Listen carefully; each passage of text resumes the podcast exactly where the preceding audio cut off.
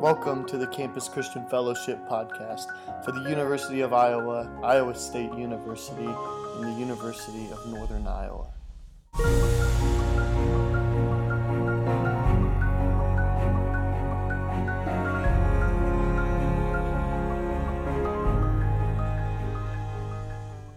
So last week we just kind of touched upon the very beginning of um, 1 Corinthians. I basically just kind of did a, a rough intro. We went through the first like nine verses of 1 Corinthians. So it's Paul's introduction where he says, Hey, I'm Paul, and I'm writing to the church in Corinth. And then he puts out this prayer for the church where he just kind of starts laying down some general, like, this is the stuff that I'm kind of going to be talking about. And then there's a little passage that we're actually going to skip over, that's verses 10 through 16. Um, and then he kind of starts bringing up the issue of divisions that they have within the church and that the church needs to have unity and those kind of things. And actually, next week, we're kind of going to talk more about that unity section. So I'm going to pull some of that stuff in next week. So we're not skipping over it because, like, it's too hard to talk about or I don't want to talk about it. We're just skipping over because, like, thematically, it fits better next week than it does this week. And tonight we're going to talk about wisdom. Um, so, a reminder we've kind of gone with the heading of a new lens.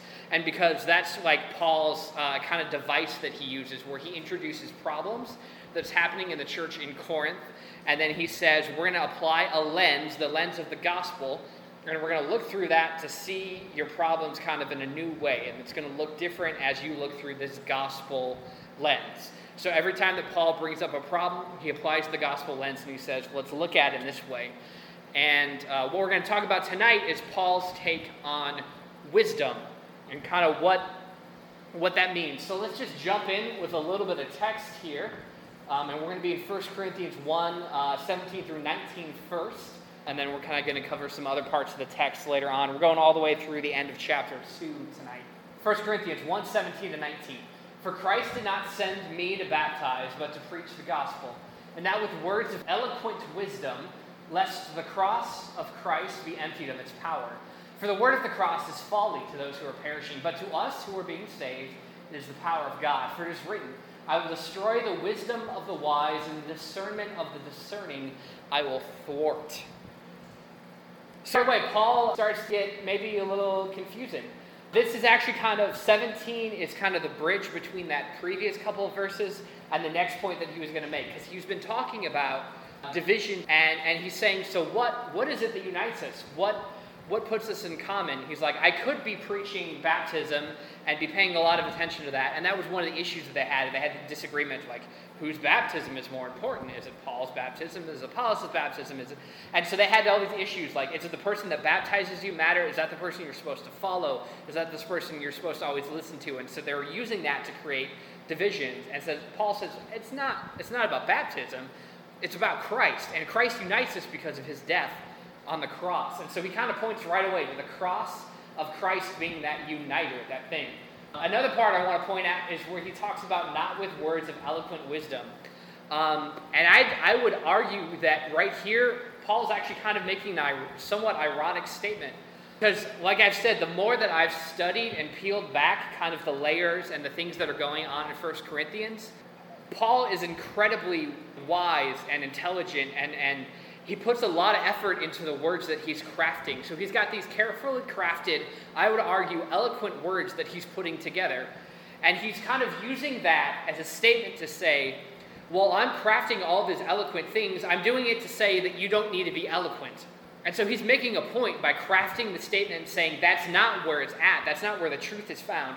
Yeah, I'm taking the effort and I'm doing it in this way. And I think the Greeks and the Jews, who were the original ones reading this letter, would recognize that. It's more apparent if you study the Greek language and you kind of know what's going on and you know like Jewish literary forms, which I'm going to try to illuminate a little bit.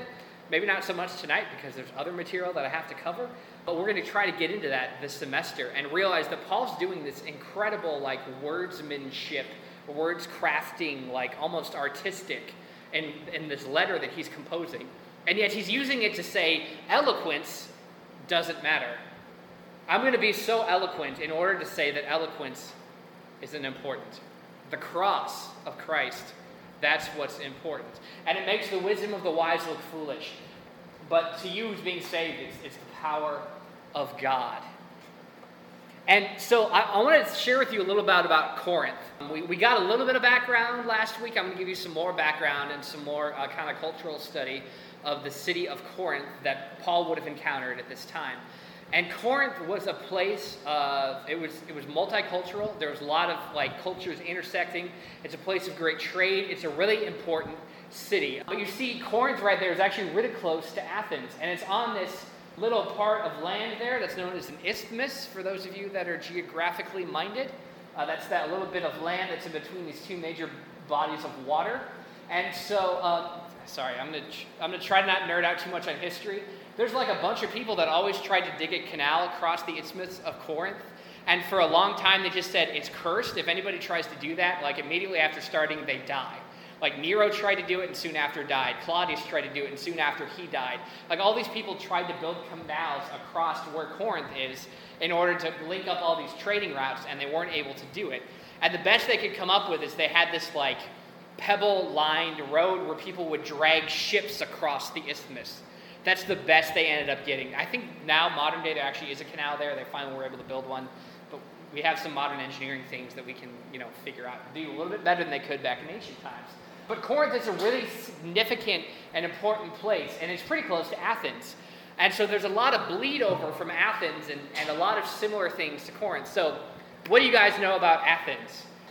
It's, it's, it's a place of high learning. It's a place of great intelligence. And all these people, scholars that would sit around, it's where, you know, Socrates and Aristotle and Plato and all those dudes kind of made their hay.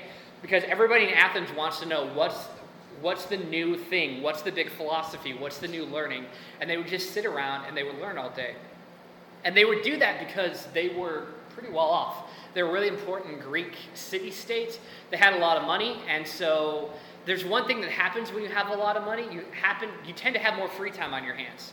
Um, because instead of doing all the things that you need to do to like you know grow food and take care of your family and those kind of things you just pay other people to take care of those things and then you just kind of live it up and so especially in ancient times but i think we can see that somewhat today the people uh, that are allowed to sit around and discuss philosophy are those that are privileged or those that have had a pretty easy life and so they have that opportunity to be people of learning. And so that's what they did in Athens. But also, those they would do that in Corinth. And Corinth kind of caught that fire and they said, let's be a place that's of high mindedness and, and learning and importance. And let's sit around. And so we're going to go to now a couple slides to a fun little quote. Uh, I very rarely get to quote ancient Greek literature, but I'm going to do that tonight. Uh, this is from a guy known as Dio Chrysostom. Uh, this is in Discourses. He was born around AD 40, so he would have been walking around Corinth pretty close to the time that Paul was, maybe like a decade or two later, but enough that I think this speaks a lot about the culture of Corinth. And so he's, this, he's describing a scene that he saw of Corinth during what's called the Isthmian Games, which is essentially like the Olympic Games that they would host around Greece, except this is like their local regionalized version of it. Maybe it was a like an early round of the Olympics, and then you got to go to Athens and do all the cool stuff. I don't know. But anyway, this is what Dio says about walking around Corinth. Crowds of wretched sophists around Poseidon's temple, shouting and reviling one another, and their disciples, as they were called, fighting with one another. Many writers reading aloud their stupid works, many poets reciting their poems, while others applauded them, many jugglers showing their tricks, many fortune tellers interpreting fortunes, lawyers innumerable perverting judgment, and peddlers, not a few, peddling whatever they happened to have. This is a bustling metropolis. This is a huge city where people are just kind of sitting around. There's people entertaining. There's people trying to sell wares. There's lawyers arguing all over the place and trying to keep justice from being done because that's what lawyers do. Uh, there's poets who are reciting poetry when everybody's like, shut up, we don't care about poetry. And then there's these philosophers that are arguing in the streets. Corinth is a place where the people gather to have intelligent discussion. It is a place that's marked by its wisdom. And so that's one of the things that t- Paul touches upon. And he hits right at the heart, I think, of Corinth, and he says, You guys are all about your wisdom. But you know what happens with the cross of Christ? It makes the wise wisdom seem foolish. And, and it, just it, it messes with things. and so, try to about Paul. Paul. Paul did these missionary journeys. He traveled around a lot of Greece and parts of Asia and, uh, and, and Italy and Rome and like around Europe and Jerusalem and all these, all these places. Paul went around quite a bit, which was really impressive back then. You know, had to do ships or walk, and it's crazy. But when Paul was on one missionary journey, his first time in Corinth, the place where he was right before he was in Corinth was Athens. And when he's in Athens, he's actually invited to argue at Mars Hill, which is kind of like the big, main, important place. It's where everyone would gather to hear the philosophies of the day. If you get invited to Mars Hill, it means you're something and people want to listen to you. And Paul, when he's in Athens, he is actually invited to speak at Mars Hill. And what does Paul do when he's there? He presents the gospel. That's what Paul does when he's pretty much anywhere. Um, he actually has this kind of well known speech. I'm pretty sure this is in Athens, and I'm pretty sure this is the Mars Hill speech, where he talks about all you guys are worshiping this unknown God. I saw a statue the other day walking around and said, To an unknown God. Well, let me tell you, I know who this unknown God is. And then he starts to tell them the gospel and tell them about Jesus and says, You've been worshiping this unknown God, but here's who he really is. Let me tell you about him. And Paul gives this argument. The interesting thing that happens in Athens, which is kind of rare for Paul, is that he doesn't start a church there. He doesn't plant a church there. He gets an in, he starts talking with the philosophers, he gets kind of known, he gets invited to this really important place, but he doesn't start a church there. Now, there's a lot of things that end up happening in Athens, and I think there was a breakthrough, and that was a really good, important thing. Some people would say that Paul failed in Athens because he didn't start a church, but I don't think he did. I think he just knew this is what I need to do right now, and then what I need to do after that is move on. And then that gives him, I think, the experience to go to Corinth, which not as impressive as Athens, but when he goes to Corinth, he goes, okay, there's a lot of intelligence here, there's a lot of wisdom here, but it seems like it's mostly just noise. It seems like these people were just kind of idly going by and trying to gain all the philosophy and all the learning and all the poetry and all the all the things that they think are the best that Greek culture has to offer but they're missing something, and it's just noise. And so Paul takes a kind of different route when he goes to Corinth. He says, I'm not going to worry about those elites, even though maybe it'll make me known, maybe it'll get me invited to the coolest places, maybe I'll get to speak at the, at the, at the really important auditorium in Corinth. But I don't want that. I want to see people come to Christ.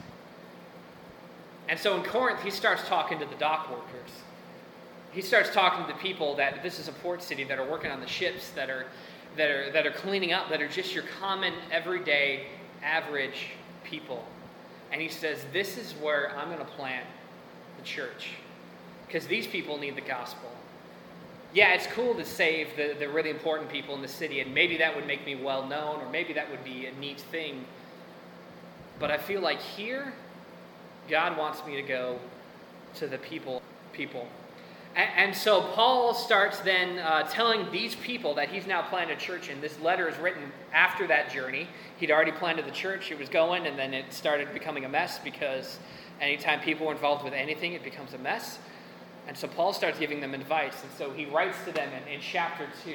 And I, when I came to you, brothers, did not come proclaiming to you the testimony of God, lofty speech or wisdom, for I decided to know nothing among you except Jesus Christ and Him crucified. And I was with you in weakness and in fear, much trembling, and my speech and my message were not in plausible words of wisdom, but in demonstration of the Spirit and of power, so that your faith might not rest in the wisdom of men, but in the power of God.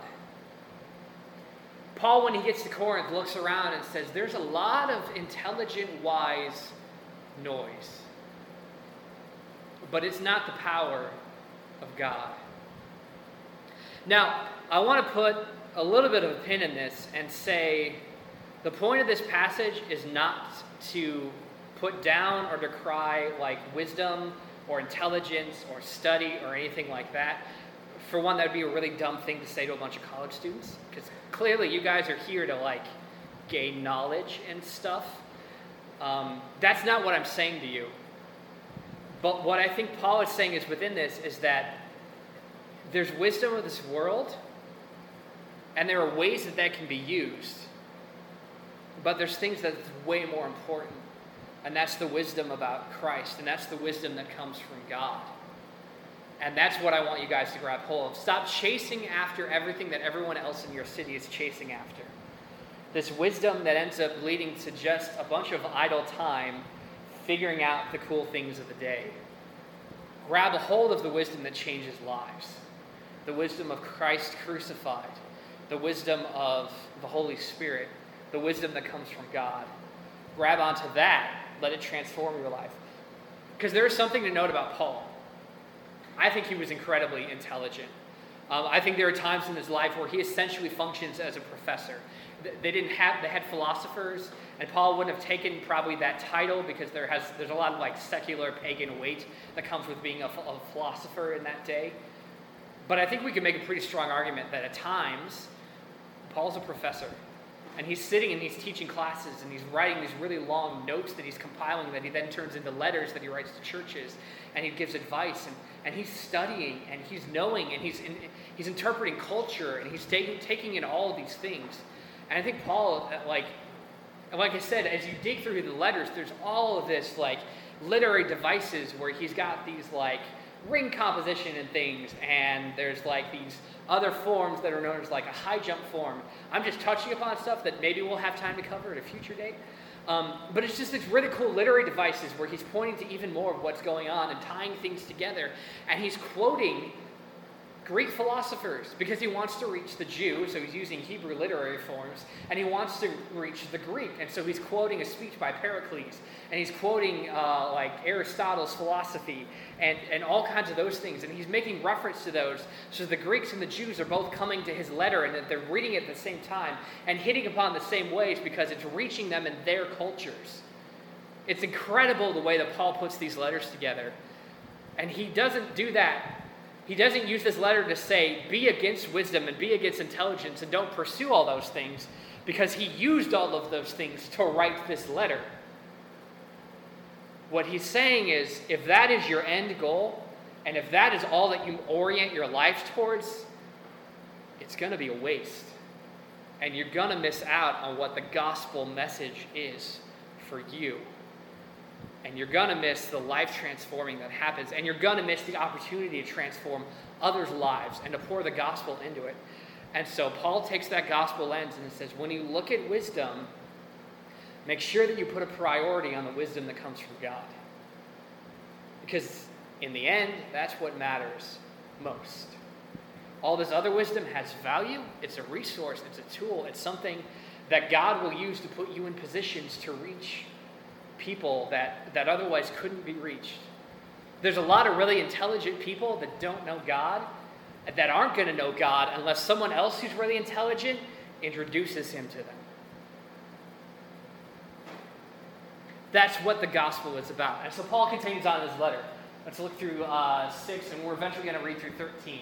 Yet among the mature, we do impart wisdom, although it's not of the rulers of this age, who are doomed to pass away who impart a secret and hidden wisdom of God, which God decreed before the ages for our glory. None of the rulers of this age understood this, for if they had, they would not have crucified the Lord of glory. But as it is written, what no eye has seen, no ear heard, nor the heart of man imagined, what God has prepared for those who love him. Let's continue on 10 to 13. These things God has revealed to us through the Spirit. For the Spirit searches everything, even the depths of God. For who knows a person's thoughts except the spirit of that person which is in him. So also no one comprehends the thoughts of God except the spirit of God. Now we've received not the spirit of the world, but the spirit who's from God, that we might understand the things freely given us by God.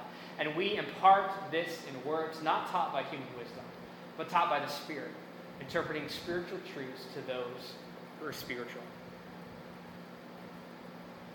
So, the idea behind of I think Paul saying all those things about wisdom is that also it's that it's that element of the wisdom being exclusively for the elite and for the rich and for the people that have idle time.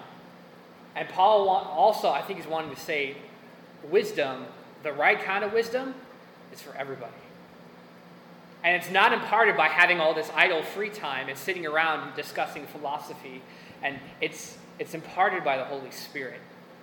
And the Holy Spirit doesn't discriminate.